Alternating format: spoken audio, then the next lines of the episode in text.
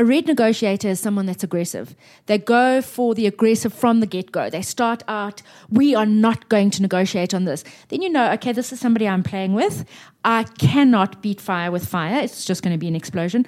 Even if I am naturally a red negotiator, I must be a blue negotiator. And a blue negotiator is calm, listens, doesn't speak first, and jumps over a very, very fiery kind of issue that arises early to allow the mood in the room to change before going back to dealing with that one.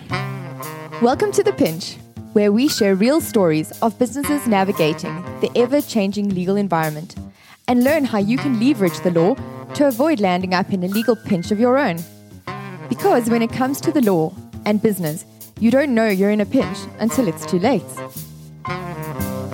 Welcome back to The Pinch with your hosts, Natalie And Lucy, from Consilium. And today we have Ryan Sauer, the MD of King James Digital, heading up the media and data division. So today we're going to be talking about the necessity and importance of having a proper op- operating document in your business. So an operating document that you're going to use for your clients, a service level agreement or master agreement. And today our guest is Ryan Sauer. He is the MD of King James Digital, heading up the media and data division. Hello. Hi, Ryan. It's nice to have you. Good day to you. It's nice to have you on our Consilium podcast. Thanks for inviting me. Ryan, uh, so you know what we're going to be talking about here today. Do you have you experienced this? Obviously, in your business, you have an operating document that you give out to clients that is really a core document of your business because it governs the relationship between you and all of your clients. Yeah, so um, just a bit of a background on that. Um, when our when when our business started to grow into more than like a one man show, and we were dealing with larger corporates, I realized we needed some type of legal document. They were asking for it, and, and I had no clue what to do. Um, so I uh, contracted a someone of legal counsel, um, a very senior person that we had a family relationship with, and I asked him to draft some type of agreement. I didn't even know what an SLA was, what it stood for, um, and I just wanted an agreement that could probably get me paid and had some terms and conditions that I could um, pull on should they need to be put in place. And ultimately, I was given a contract um, that I didn't really understand. It was 38 to 40 pages, a lot of uh, Latin, um, all love domicilium, and the, and the rest of that yeah. stuff. Um, granted, I was also 24, so and I had never studied anything legal. And I started serving that to clients as a as a legal as legal contract. He did ask me for a little bit of feedback, and and I kind of told him what our business did. And the first one or two clients, it went great. They they kind of saw a 38 page document, assumed it was legit, and signed. But then we got to one or two clients that had legal counsel in their business. Mm. Um, and I, I served them with our, our SLA after a, a negotiation. Serve them like an like an appetizer to get just get the juices Yeah, flowing. yeah, give kind them of a like- nice forty page legal Yeah. spangle. Yeah. And initially they were like, oh, wow, you're a real. You're really impressive. yeah, this is legit. You're a legit operation. Um, but then I got it back with track changes or like scribbles, and I was more stumped than than than anything. I had no idea what to do with this information, um, and they found holes in in both the service offering and the the clauses were were counterintuitive to one another based on the solution that we were giving them. Right. And it was it was very difficult for me now to do I now go hire someone? I'm still a one I'm still a very small business, not a one man show, but a small operation. And I hadn't really robustly checked the the validity of of, of my, my contract and how it stands. So uh, yeah, it was a and how would you really? Um, I mean, you can't as a layperson. You you operate in your industry. You're a creative. Um, well, now you've moved more towards not being so creative. More because data-driven, you're, yeah. You're data driven now. I'm not sure how creative data is, but. Um, you, you wouldn't know how to interpret or draft an appropriately legally sound contract. We, we draft a lot of SLAs for our clients, and um, Lucy has it down pat. I, th- I think a very important place to start is to really understand what's important to you in your business. So, what is non negotiable for you? And I think the importance of having legal counsel that understand the industry that, you, that you're playing in and understand your business, your processes, and the way you do things when you start drafting an SLA a good legal counsel that understands your business can help you identify things that are absolute non-negotiables for you. So when you then go ahead and negotiating with a client, you don't even have to have your legal person by your side, you know from an IP perspective, from a costing perspective, from an implementation perspective, what are non-negotiables for you, and it makes you it makes it easier to let go of certain things that generally people wouldn't want to let go of in a contract when you know what is non-negotiable for you, and if you have to bend on those non-negotiables for a particular big client that you want to land, then you know it's going to cost that client more because you are now going against what you normally do.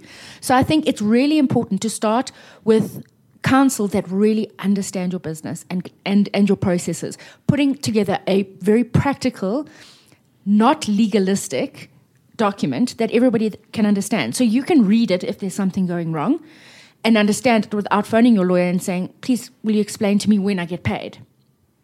That was very much so.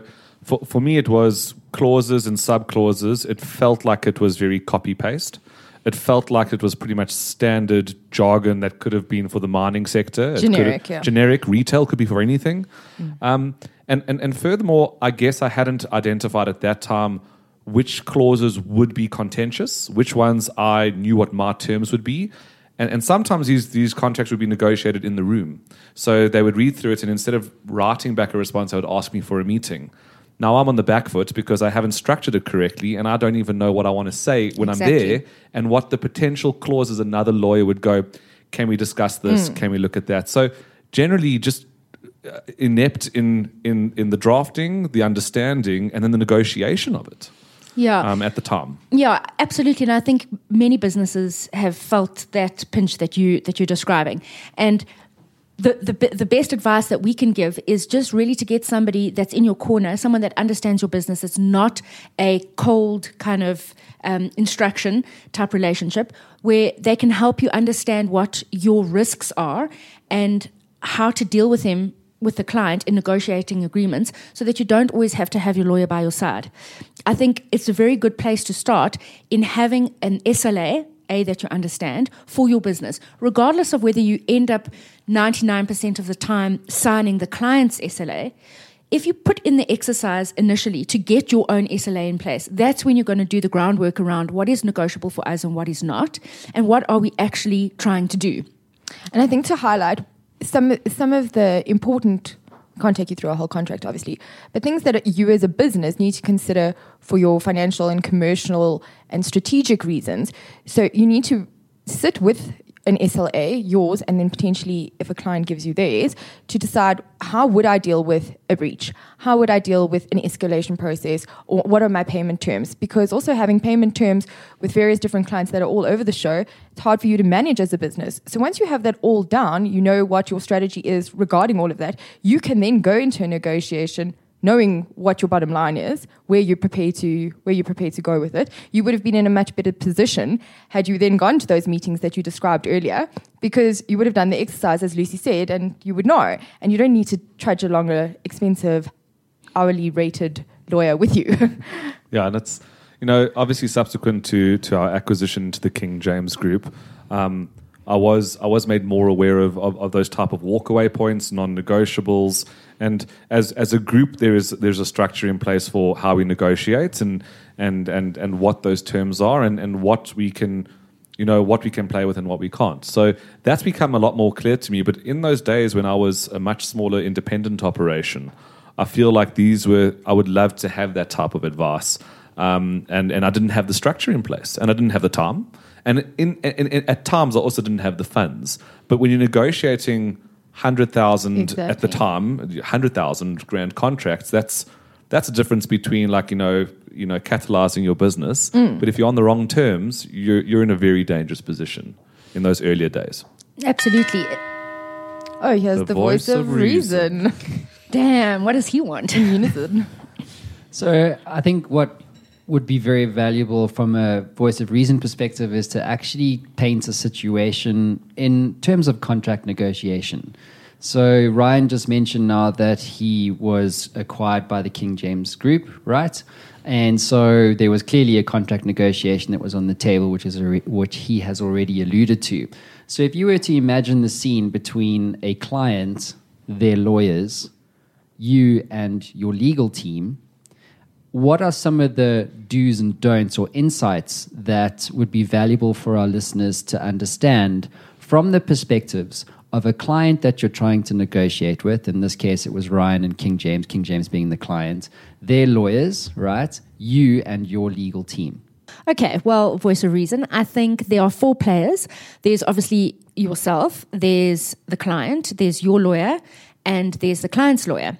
And I think the absolute first place to start is with yourself. I mean, from our perspective, that's the most important person in the negotiation and the, the most obvious place to start. And what I mean by starting with yourself, I mean understand what your negotiables and non negotiables are. You have to go armed to a negotiation around an SLA with the correct tools.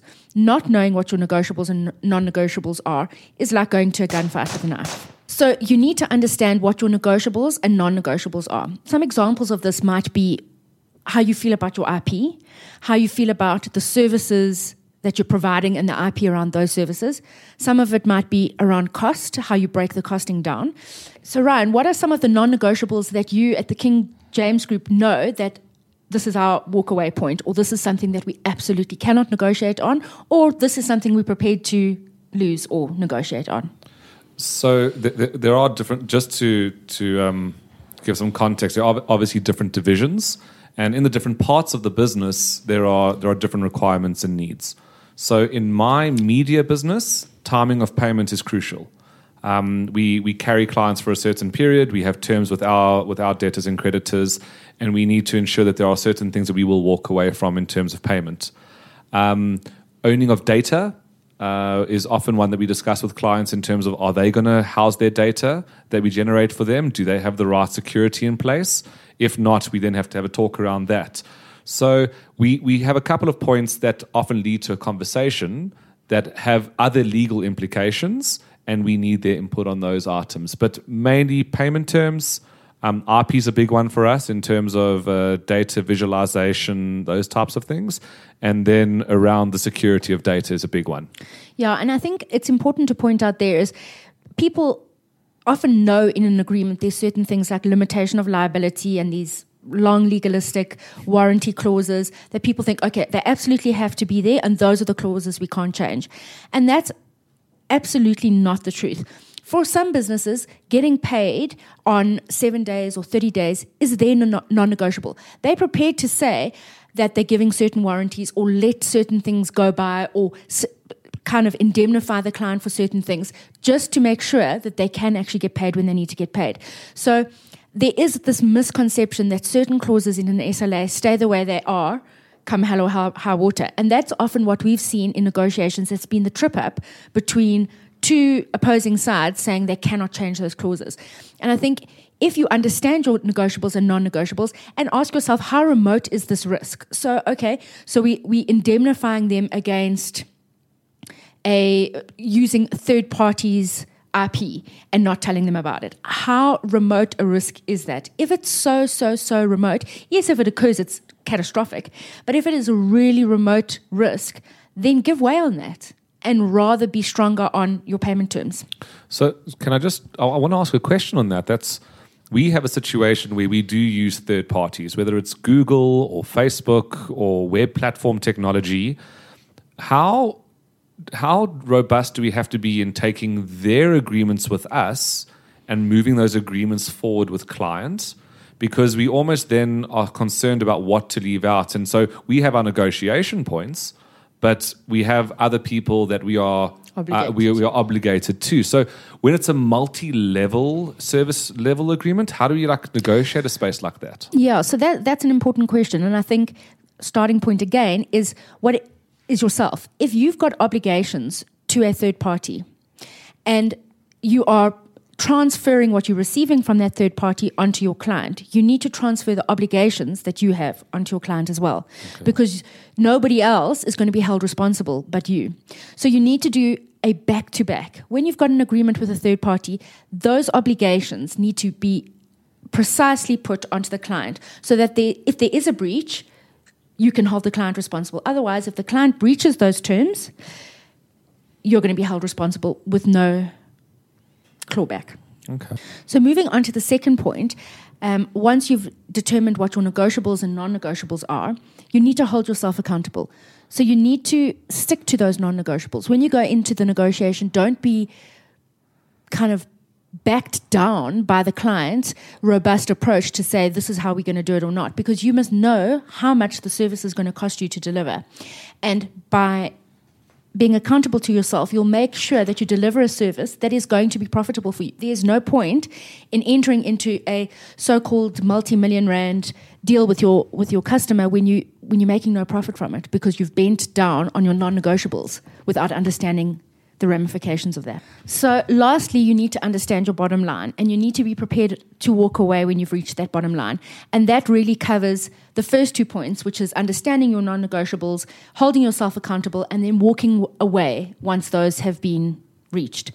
Um, a good example that we've had recently with a client is they really wanted to do services for a particular big travel company and they felt so strongly about wanting to deliver the service that they bent so much on their non negotiables that it ended up costing them 50,000 Rand a month to service the client under that contract, which clearly is not understanding your non negotiables, not holding yourself accountable, and not w- walking away when you've reached your bottom line. I mean, have you at the King James Group come across situations where, or had relationships with clients that have been costly, not profitable? Again, I, I, I try not to to, to speak for the entire group. There there is a larger a larger operation at play in my space. Um, once or twice, you've taken the the decision to start with what we call a loss leader um, on a certain service that may come in at a at an expense to us, but to deliver the, the, the quality of what we're trying to do for the future gain. So it can be the the first month of a longer contract. It can be an initial audit that will take the knock on um, still within a within a within a, a, a, legal agreement that we have to deliver, knowing that we're not making the money with the intention of creating the relationship for future gain. Yeah, that is that is something that we've done. Yeah, but that's understanding your your um, non-negotiables and understanding your strategy. You're doing that knowingly, um, and obviously there's benefit to that. Um, the downside or the the danger is when you have when you're got that result and there's no strategy in place and your in, your your business is you're actually paying people to work to do services for them. And and when I was starting out on on my own, um, we would do that once or twice again. But the the strategy was we want the brand name on our books. Yeah. So you would way over deliver on a contract, um, almost at times to your financial detriment. But to be able to say that this is your client and they can be called for a reference. In those days, in the early days, that was something that was very, very important to us. So strategic, um, and and definitely uh, not following the walkaway points or the or the bottom line, but knowing that that was what we needed to do to grow um, is sometimes what businesses must look at. The voice of reason. What is a client most likely thinking? So, if you think about our situation, right, you're negotiating with the client, or Ryan's negotiating with uh, a new client of his in the context of buying media for them how do we work out potentially what a client is most after in a contract negotiation? Well, that boils down to the services that you're providing. Generally, a client wants to get the best service for the least amount of money.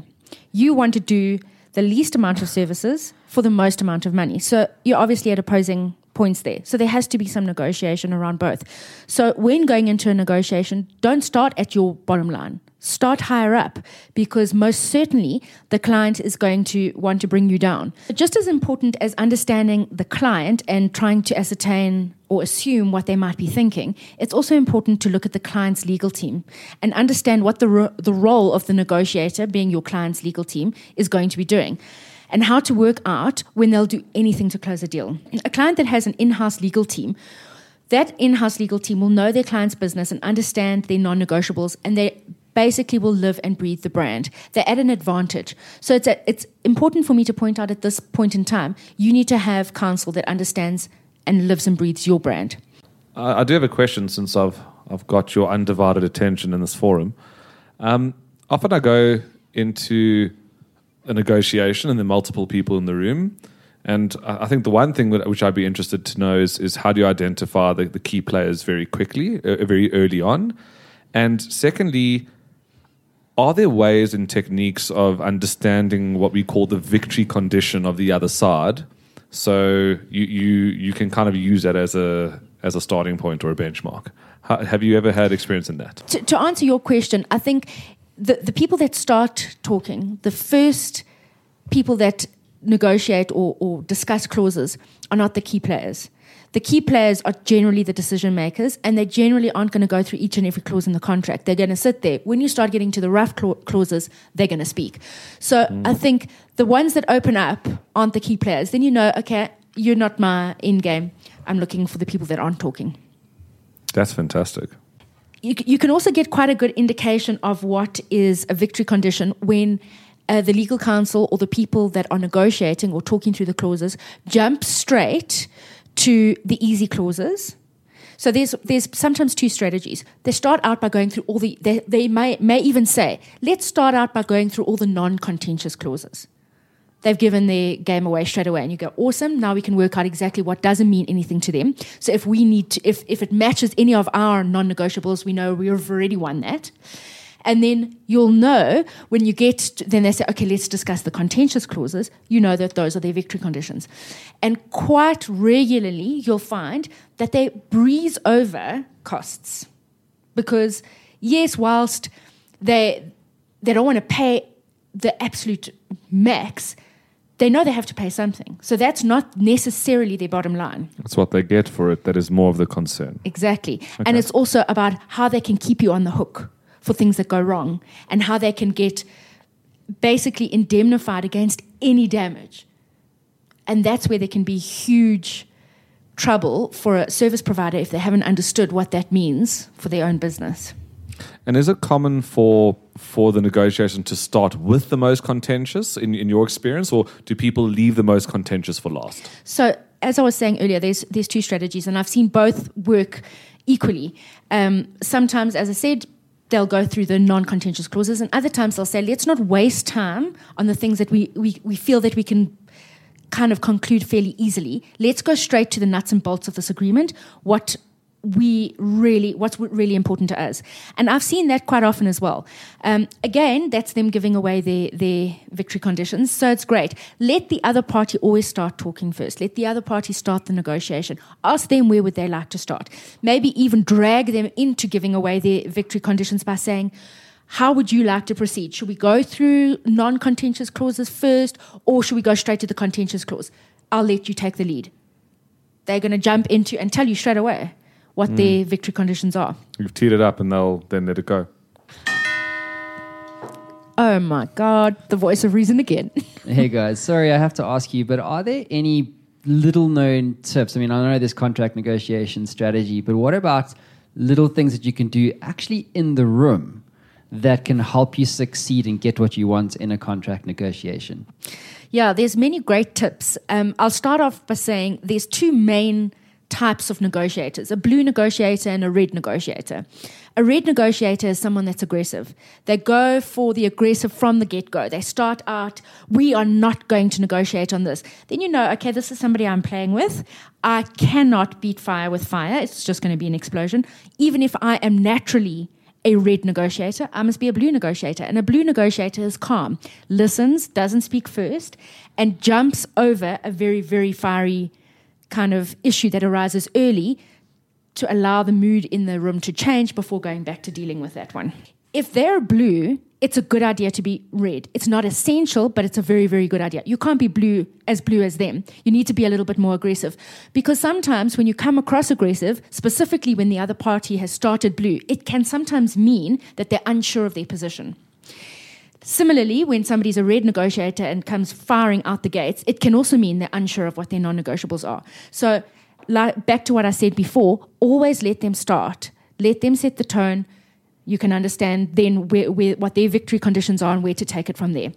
Another good tip is if the negotiation is starting to get heated, call for a break. Guys, sorry, don't mean to interrupt this. I know what we're talking about is important, but I just need to go to the loo. Even if you don't, or can I just grab a glass of water? Um, that breaks the mood, that breaks the the tone, and it allows people to kind of recollect their thoughts. Once you start up again, you can take the lead on how it starts up. And if you think there's a no go on that clause, you can move on to another clause. Another good tip is if you are able, always sit in front of a window. It makes you appear larger.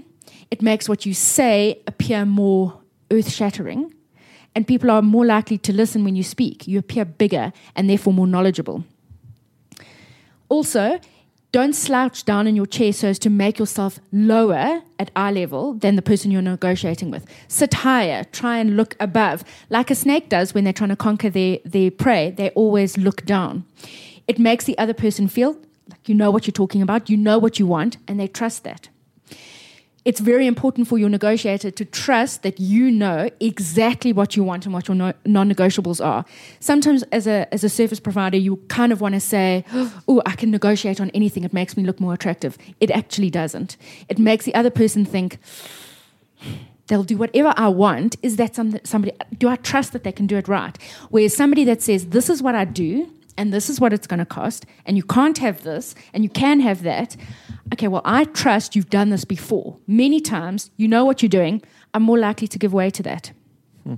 Yeah, so so listening to everything that's kind of been been been laid out in, in, in the last little while that we've been talking, um, I, I, know what my strengths are, and and and they lie within a, a, certain sphere of expertise. I spend my time doing that every day, um, but uh, I didn't realize that there are, there are components outside of our control that we should really kind of uh, delegate to the people that can that can that can help us achieve these things. So I, I, know how to do what I want, and I know what I want out of a out of a negotiation. But I definitely think that there's a component where you've got to leave the leave the right things to the right people, and legal is not mine.